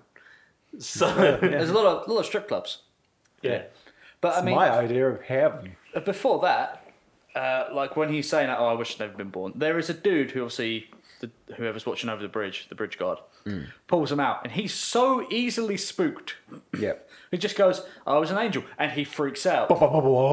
And he goes, I was sent from heaven. He goes, No, this is too much for me. Heaven, angels, that that's that's some horrible shit. I'm God, and just runs away. It's like, wow, Well, easily spooked, my friend. there, there are some spook-worthy things like Clarence isn't wet, and Maybe this way, he's drying his clothes. Yeah. well, no, he automatically s- dries himself, so they are dry. Oh, yeah, I guess, yeah. And I don't. There's. It's so it's obviously cold weather. Well, is it cold weather because they're steaming? But I don't know whether that's meant to be a. Clarence is heating them up with his angel powers or what. I don't know. Was he allowed? He doesn't seem to be allowed angel powers. he can teleport and shit. No, that's true. Yeah, he he teleports. He you know he jump cuts. So yeah, we get to see what life would have been like in this town if George Bailey never existed. And Yes. it's basically Potter runs a place. Everyone's a dickhead. At hour and 45, they um go to Martini's bar, which is now Nick's. Nick's, Nick's bar. They go and visit Nick in the bar. He puts on the most stereotypical yo. baba da boopy you all, ever had. all of a sudden, he's got this tough guy voice like this. what you doing in my bar? It's like, "Deez." We've been we were there like not ten minutes before as Martini's pub on New, on Christmas Eve, and there were like five blokes in it. Yeah. And then we see what the town is like, run by a more successful businessman. yeah. And now the place is pub rammed. It's bumping. yeah. Whatever happened to the tough guy voice like this? I'd be much less intimidated if a guy on the street wanted to stab me. Hey, what you want? yeah, it's more. If a packed, guy on but- the street came up to me and asked if I want a sock in the mouth instead of a knife in the guts, I mean, that sounds a lot more sexual. I'll be honest with you. than some local round here asking if I want a you know gun in the face. Do you want to suck on Again. the groin? Again, that sounds sexual. Right, another theory. yeah. Okay. We've got theories Full of well. them today. So they, they get drinks at, his- at Nick's bar, and Mm-hmm. Hey, Nick's bar. Clarence realizes he doesn't have any money, and he says, "Well, we don't use money in heaven." And George Bailey says, "Ah, it comes in handy down here, Bob. He's Wolverine." Oh, I'm the best of what I Because do. Jimmy Stewart and said what I Bob. do is very nice. because he said Bob. That's that's the theory, is it? Schnick, schnick, motherfucker. I can't contain my adamantium rage. Fell off a bridge, but I'm fine. I mean, I, I, I feel like the Clarence is a Mormon Whereas theory had Professor X- legs, but the Jimmy Stewart's as Nick is Wolverine. Professor X. Bibbidi boopy. Oh, Gene. Oh, I miss Gene Grey so much. okay, yeah. I hey, would- yo, get in the danger room. I would pay to watch, watch a version of that version of X Men, to be honest. Why why is Jimmy Stewart? No, sorry. Why is Nick so surprised when Jimmy Stewart calls him Nick? When we Because later find out. that's because the his name of is the in bloody four bar. foot letters. Name's in four foot neon letters You don't get above to the call him door, my mate. first Well, name. yo, Why'd you get name up, your calling pub? me Nick. You named your papa after. I'm assuming you're Nick. How did you learn my name, Bob? No one can read in Potterville. Hour and fifty-five. I'm at. Hour and 47. George, George wants to live, and he, he comes back to the real world after punching out policemen and whatnot. and Hmm. No, this running is away this from is Batman. this is. I'm before before that, and so is Ashley. Ashley's before me. No, Okay, I've yeah, already go. said mine. I've Okay, realised. hour and fifty-five is like uh, they're they're they're still in like Pottersville, alternate universe, and George's like, "Where's where's Mary? Where's Harry? Where's Show Harry me, Potter? show me Mary." And then George's like, "Oh, she's an old maid because she's library. Yeah, because that's what happens. yeah." I mean, bear Her in life mind, had no meaning, and now she has to run the library like a spinster. bear in mind they're you know still the same age as they were when we left. Yep. But you know, she's an old maid. She never married. The 25-year-old, absolutely fucking flawless Donna Reed, the old maid. Even Yeah. in the dowdy clothes they stick her in, and like the slightly different Glasses, makeup, hair in a bun. the hair in a bun, and, the glasses, and the librarian look. You know, she's still a fucking stunning specimen of a human being. yeah. Le- that is the least believable part of this movie with angels and fucking Mormon galaxies. No, no purpose afterwards. Get in the fucking library. well, do you know what I thought? I The would- most believable part of this movie with angels and Mormon galaxies is the American police officer opening fire on a mentally distressed man while he flees. into a crowd of people. Yeah. So there was one thing. There's one thing about this that I was surprised wasn't the case, but I guess it would make it too Christmas Carol. And that's I thought they wouldn't be able to interact with that world. I thought it would be more like he'd see it as in Christmas Carol, where he's just literally a, like a shadow, a ghost there. Yeah. So that I thought was interesting. They actually could interact. Yeah, I mean, it draws from a Christmas Carol heavily, but it is not a Christmas Carol. It is its own spin on things. Yeah. Uh, 2003, uh, he gets a Tom Sawyer book from Clarence. Um, uh, as as for as prescient as this movie is and has been, and how you know it still stands up and how the themes are still relevant and whatnot. I guess it didn't realise that in 70 years' time, people like me wouldn't be able to read squiggly joined up writing. I've got no idea what Clarence says to him in that inscription. No idea what Clarence's message It was. said thanks for the wings or something like that. Was that it? Yeah. I couldn't read that because it was all squiggly and joined up. It was in black and white. Who writes in black and Who white? writes in black and white? Much prefer blue. Much Yeah, prefer use blue. a fucking red pen like a normal person. Just use any colour pen that you find lying around the house. Okay, that's a side note. When someone writes like a note in red pen, do you not find it weird? Because I think it's a little weird. What people writing? No, when you see someone when they're like, "Oh, I've, I've you know, I've, you know, wrote something down for you," it's- it seemed red. Hmm. Mm. But that just seems kind of weird to me. I Now, why are you writing it in red? no, not to me. I just pick up any fucking like. my house is. I've got kids. The house is just full of crayons lying around and felt tip. I will grab any instrument I can to write with. Yeah. if I red, need red- it. I think red is one of the three acceptable Get ones. If- prostate check written in crayon on the back of a receipt. You have no idea how accurate you are.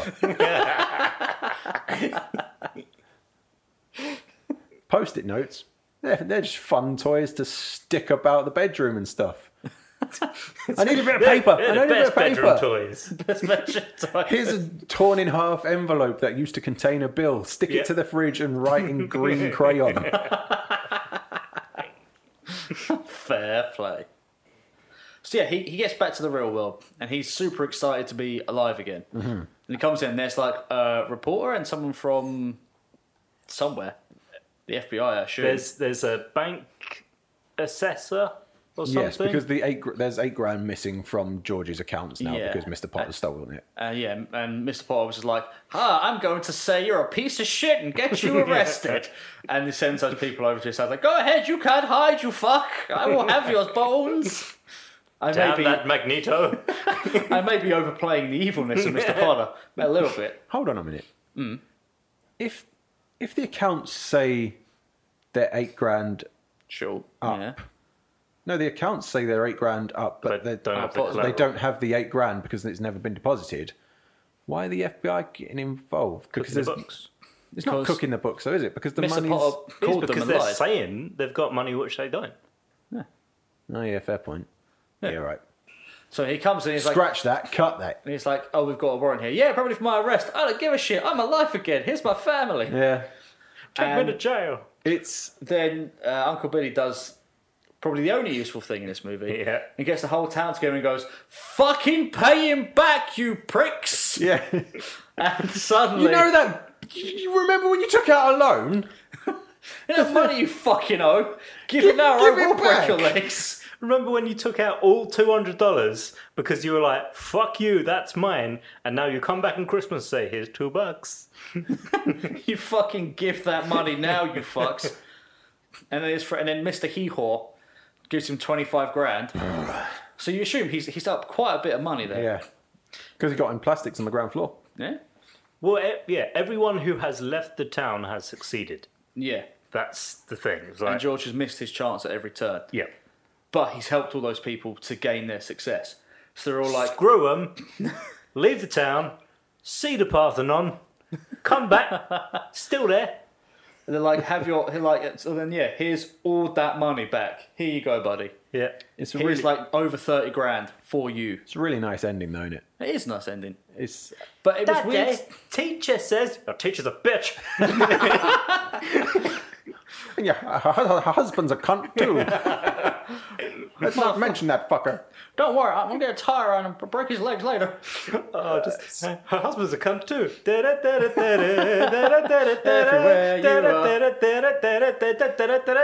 Hey. Uh, yeah, I, I, I thought there'd be resolution to. Uh, I got, I got Mr. glassy eyed. Potter. Yeah, I thought there'd be a resolution to Mr. Potter, but there's not. He just carries on being an asshole, and Yeah. they'll go back to fighting come January time. So, pop quiz, Hot shot. hot shot. Uh, his little girl Zuzu, which we haven't brought up, is a weird name for a child, really.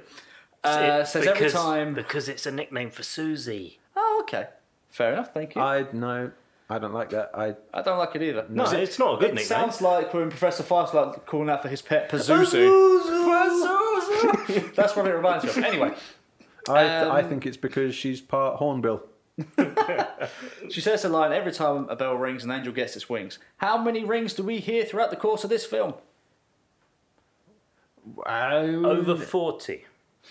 We Ooh, oh, okay. here. Are you including the Liberty Bell before the credits? Um, yeah, let's say we'll include that as well. Well, do you know the answer, I do know the answer. including the Liberty Bell? There's, yeah, there's an exact number. All right then. In that case, I'm going to go with t- eleven. 11. Ash was closest. 42 throughout. So 42 angels got their wings in this movie. Yeah, so it's not our job, is it? No.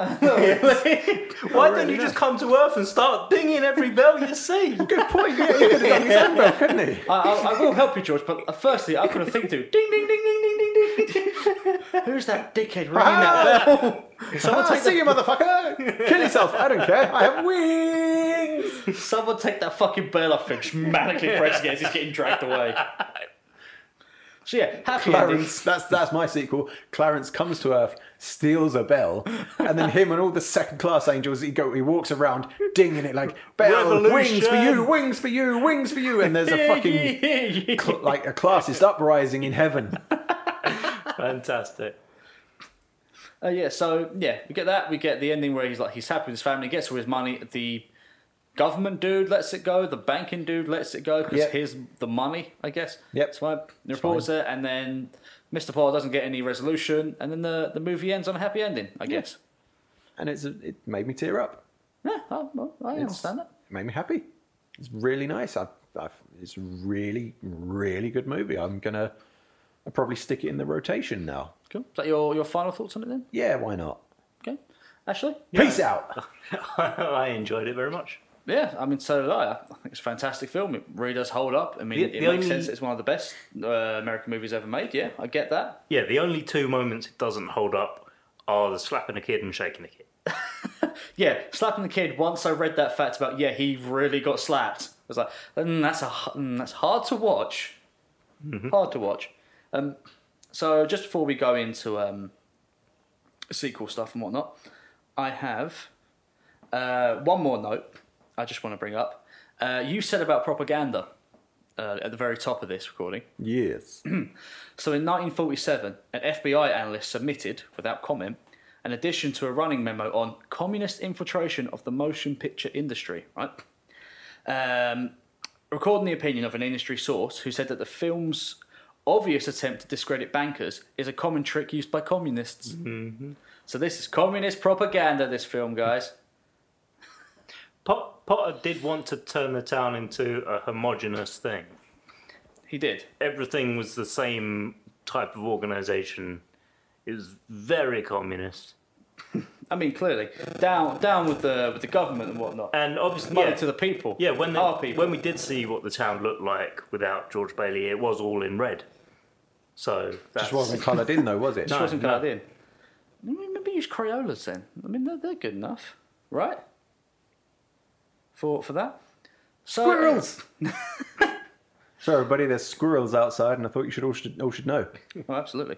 So I suppose that just wraps up our, our thoughts on the main movie. So uh, we're going to go take a quick break. Uh, when we come back, we'll talk about our sequel pictures, what the sequel potentially could have been, and other stuff along with that too. I'm sure we'll find something else.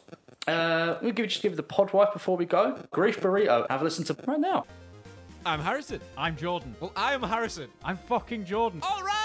And we're the Grief Rio podcast. Let us be your unnatural Sherpa guides on this existential plane of mountainous game and movie exploration. And don't forget about that spookiness that lives within us all, but mainly in you, you spooky bitch.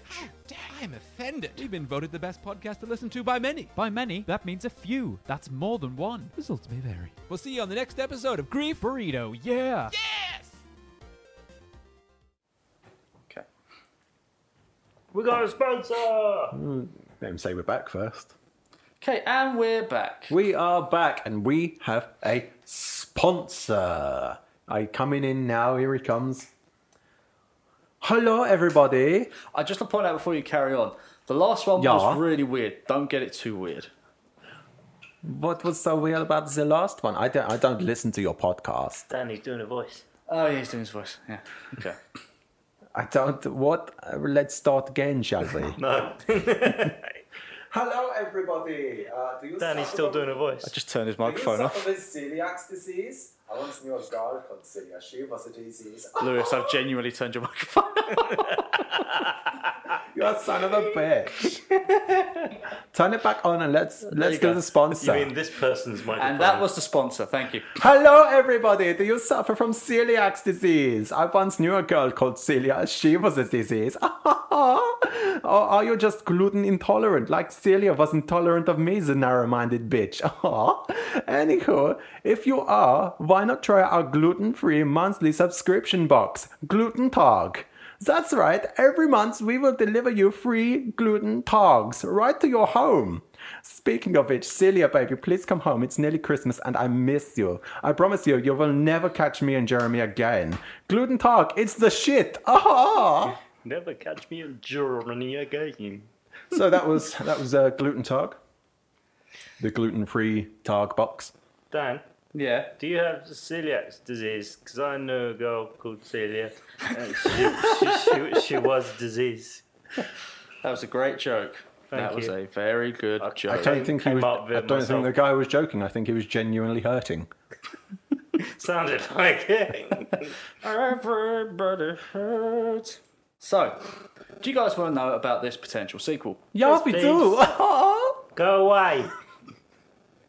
So, um, the whole reason we do this podcast is because we like to look at movies that were supposed to have a sequel but never actually just got there. I thought it's because we have a trumped up opinion of ourselves. it's nice of him to clarify Oh, yeah, that but- this far in. And, no, Yeah, well, you know, I like to be professional. I've about been things. wondering what we were doing.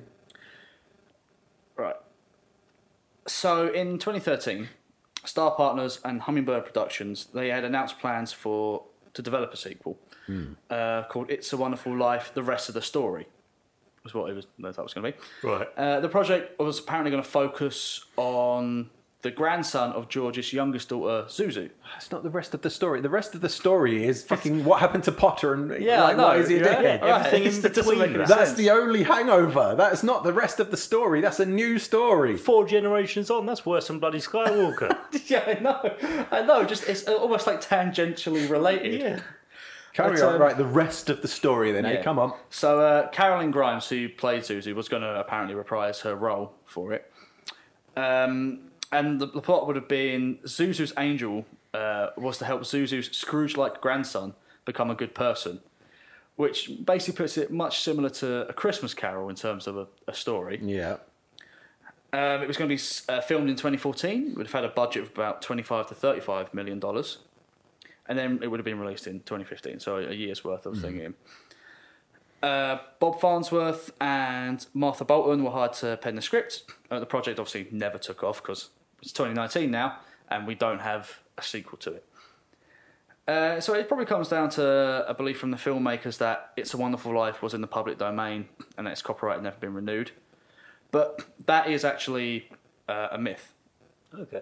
because it's the the, the the the rights have chopped and changed hands for a while, but it does actually belong to Paramount Pictures. They purchased Liberty Films in 1947, effectively two after the first two movies, and their movie didn't, their studio didn't go anywhere. Yeah. they bought it and they've held onto it for a while. Uh, so Paramount quickly put a stop to any sort of um, films uh, sequels being made. They basically threatened legal action against those involved and saying, "No, you're not making this. It's our property. You didn't get our rights." It's effectively what what it boils down to the sequel never happening, which is probably a good thing because a lot of people weren't really happy with the idea of a sequel being made. Really, especially so late on. Yeah, I don't understand why they thought it would have been in the public domain because it was made in the 60s Hmm. and copyright is, usually runs out sort of 70 years after the producer's death i think yeah, so you know, even if the producer, di- even if the producer died in the '60s, it's still not, you know, seventy years on, is it? No, I mean it's. I think it's more. I think it's more because the studio like collapsed, and no one ever really asked the question as to what happened to the rights. So that everyone, I think, just made the assumption that I the said rights the became '60s. free I and meant domain. the '40s. Oh, well, I fixed myself. yeah, it's all right. And yeah, I mean, I mean, it would. It does lend credence to the idea of that's why it's been on um, TV for so long because it doesn't cost the networks anything. But you know, that's just the reality of it. Like, yeah, Paramount owned it. I think people just stopped paying attention to it. I think it's only in more recent times where it has become such a Christmas classic that that the whole idea of um, like ownership has become more of an issue Hmm. with it. But there was, I mean, there was also some uh, issues with there was a colorization of it. There was like, like Oh, was but it's there? colour- there was, yes. Um, I told you they colour it in. uh, that wasn't sanctioned by Paramount, so that became a whole legal issue Hmm. uh, in and of itself. And then I think Paramount did eventually reach their own colorized version. when you say Really? it wasn't sanctioned, was it professionally done or was it a fan made? I think it was like um, professionally done, but like by a smaller studio Right. who was also under the assumption that it was colorized. Unfortunately, my note for it has disappeared, and rather than waste your time searching it, I'll have a look. it up. Oh there it is. I'm looking Yeah. at it now. So- I'm- I'll, I'll I'll stick a link in the yeah, stick show around, notes to 'cause it's something. Yeah. it's it's fascinating read. Um, but there is one thing I wanted to bring up as um, for one of the original drafts of the script, which I thought you guys might find quite fun. So, um, in the original draft of the script, the character Mr. Potter didn't exist at all. Instead, George was shown a reality in which he became a powerful and corrupt politician. the climax of the film was that the good George Bailey fought the evil George do- doppelganger, right? Which resulted in the evil George being thrown off a bridge. Well, I'm glad they repurposed that into Superman three. no, it's Back to the Future 2, The Empire Strikes Back. to the future. the future.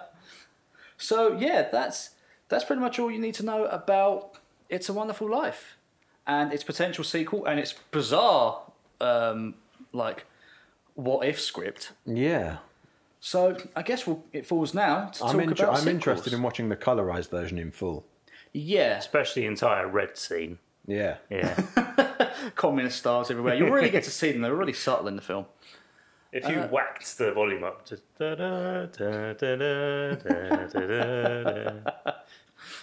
well, I just start singing Lord of the Rings there for some reason. Same thing. Never really.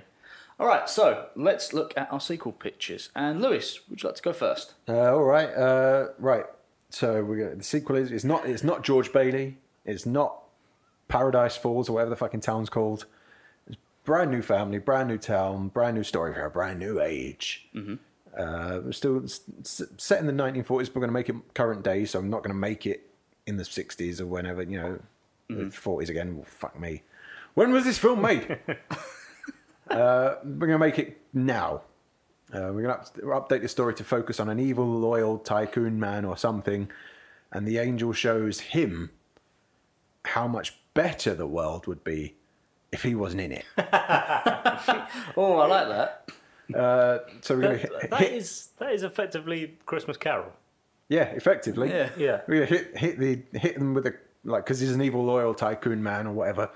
You're going to hit him with the climate A loyal change tycoon. and socioeconomic issues that still ring true today. And then at the end, because because it's a Christmas movie, I'm going to pr- essentially rip off a Christmas Carol, where Ebenezer Royal Tycoon is down on his knees begging forgiveness and promising to change his ways, and then he does it, and it's all happy and gooey at the end, and he gives all of his money away to th- the orphans And he dies and destitute. he dies destitute, and it's called "It's a Proper Shite Life." That's not bad. That's not bad. Thanks. Merry Christmas. Have a Merry shite Christmas. Um, life. Yeah. Have a shite life and kill yourself. I'll, I'll go next.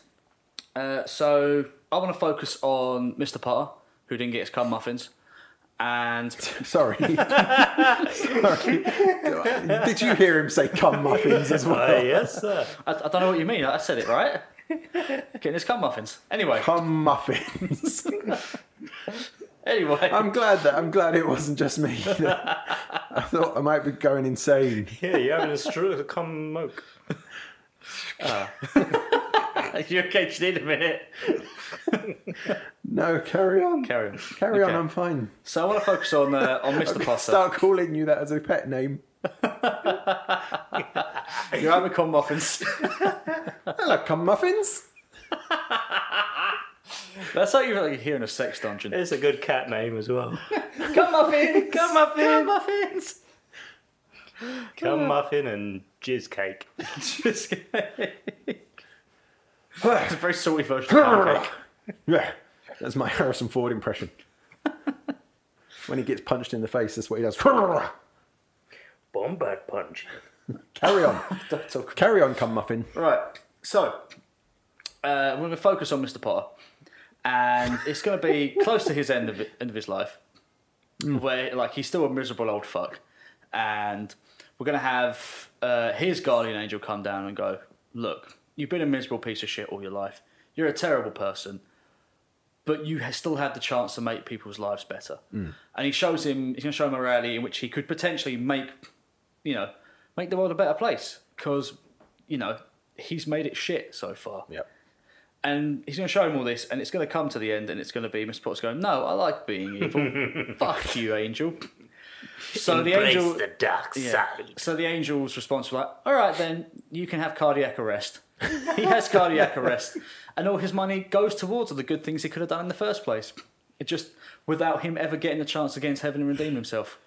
Uh, What, what, do you, Right. what do you guys have against evil rich men? Uh, that's very discriminatory. I'm not a communist or anything. It's a I swear. wonderful. It's a wonderful life, is it? It's a Wonderful Life. Mr. Potter gets it. That's what it's called. so it spoils the end. yeah, up front, they want you to know he gets it. this is why you're watching it, purely to see him get his cum muffin.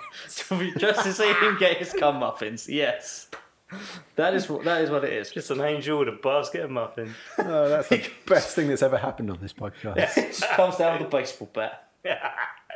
Right. Okay, that's me. Ashley, give us your pitch. Hello. I'm going to argue that we already had the sequel. Oh, I've, yeah. I've listened to you say that we could have had a sequel. Oh, I'm going to say we already did. Well before 2014 as well.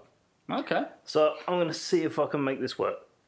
So we start off in a similar similar vein A Zimmerman frame. on a on a Zimmer frame. Do you know what I mean, the fact that Dan just called it a Zimmerman. frame. Um, Yeah, it's a Hans Zimmerman frame. yeah. Every time we take a step, it's gonna have. "Wah." I'm glad you went with Hans. I went with George. Sorry, I got your back, buddy. Don't you worry about it. You Just sleep now. Thanks, guys. So we start in a Zimmer frame. But instead of seeing the stars and nebula pus- pulsating, we just hear their voiceover as we're introduced via a panning shots to the tour of the town of Sea Haven. So the voices are appealing to someone named Christoph, our main character, who's not our main character. Our main character is showing signs of discouragement and throwing away our greatest gift, is what they say. And like Wonderful Life, we watch our main character grow up. As a child, we see him on a boating trip with his dad. And his dad falls over the side of the boat and dies, and our main character gets aquaphobia Ah, okay. I and know where you're going. starts, starts blaming himself.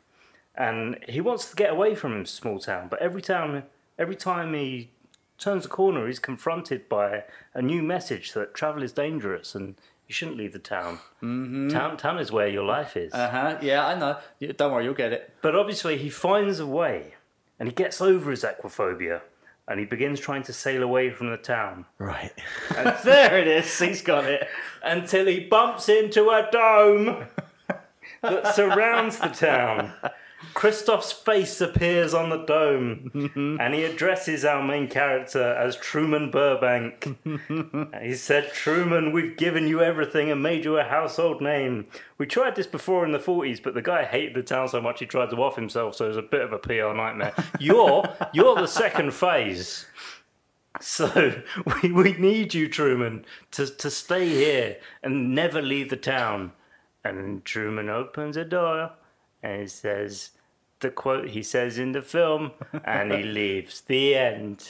So your pitch is the Truman Show. Yep, it's called The Truman Show. Yeah. Don't know Right. if you heard of it. I don't know if I can allow that because you've literally just given me a different move. You have have- literally just given me the Truman Show. You have just given us the cliff notes for a Truman Show, I added another scene. but I mean, I've written it down now, and that's what's going on Twitter. All right, I would say you cannot vote for that because he No. just gave me the Truman Show. Look, if we if we take It's a Wonderful Life as a bloke being stopped every time he tries to leave the town, that is essentially the Truman Show. Yeah, and I got, I did get those vibes. I was going to bring it up as a point uh, in this thingy, but you've just give, you didn't give me a pitch. You gave me the Truman Show. So did It's a Wonderful Life. Truman Show gave us It's a Wonderful Life. Oh, fuck it, we'll let Twitter decide. I will let Twitter decide, but I strictly am against this. I mean, I, d- I do like that reading of It's a Wonderful Life, though. Yes, it's Hmm. it's a it's a good way to read it. It's an interesting way to read it. So that yeah, was don't- our don't vote pitches. for him. That was yeah, don't vote for him. That was our pitches. That was It's a Wonderful Life. And I suppose left now is just to wrap up and hand over to the next person and their pick, who is who is it? Me. It's Ashley. Hmm. Ashley, what is our pick for the next month? I think I'm, I think he's spoiled it for me already. Yeah. If it's the one I'm thinking of, you have to watch it again, but it doesn't bother me. No, I, I that sold it for me because I want to watch it again because it's a fun fucking film. we watched it together. Even though At his house. yesterday news came back that there isn't a sequel in the works, but there's a reboot possibly happening. Mm-hmm.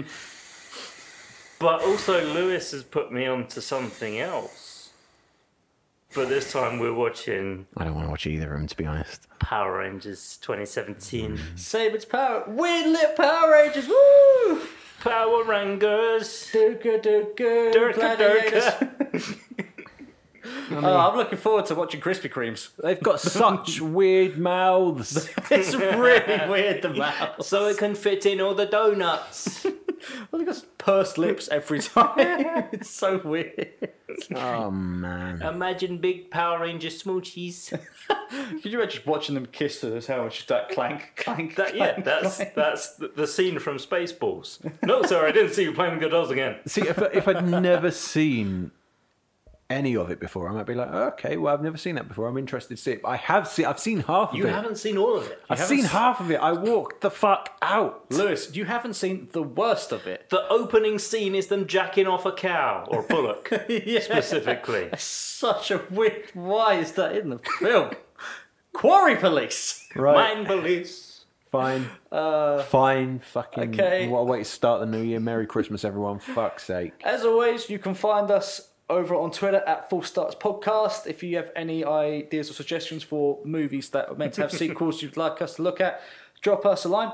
Uh, you can also find the podcast on any good uh, podcast format you look at Spotify, Stitcher, uh, there's probably other stuff, your microwave, Yep. ColecoVision, you know, wherever you want to find it, you'll find us on there. And until then, have a Merry Christmas and a Happy New Year and all those good, joyous things. And Take care, everybody. We love you. Bye. Bye. I've left already. Jingle, jingle, jingle, jingle, jingle, jingle, jingle, jingle, jingle. dingy, dingy, dingy, dingy, dingy.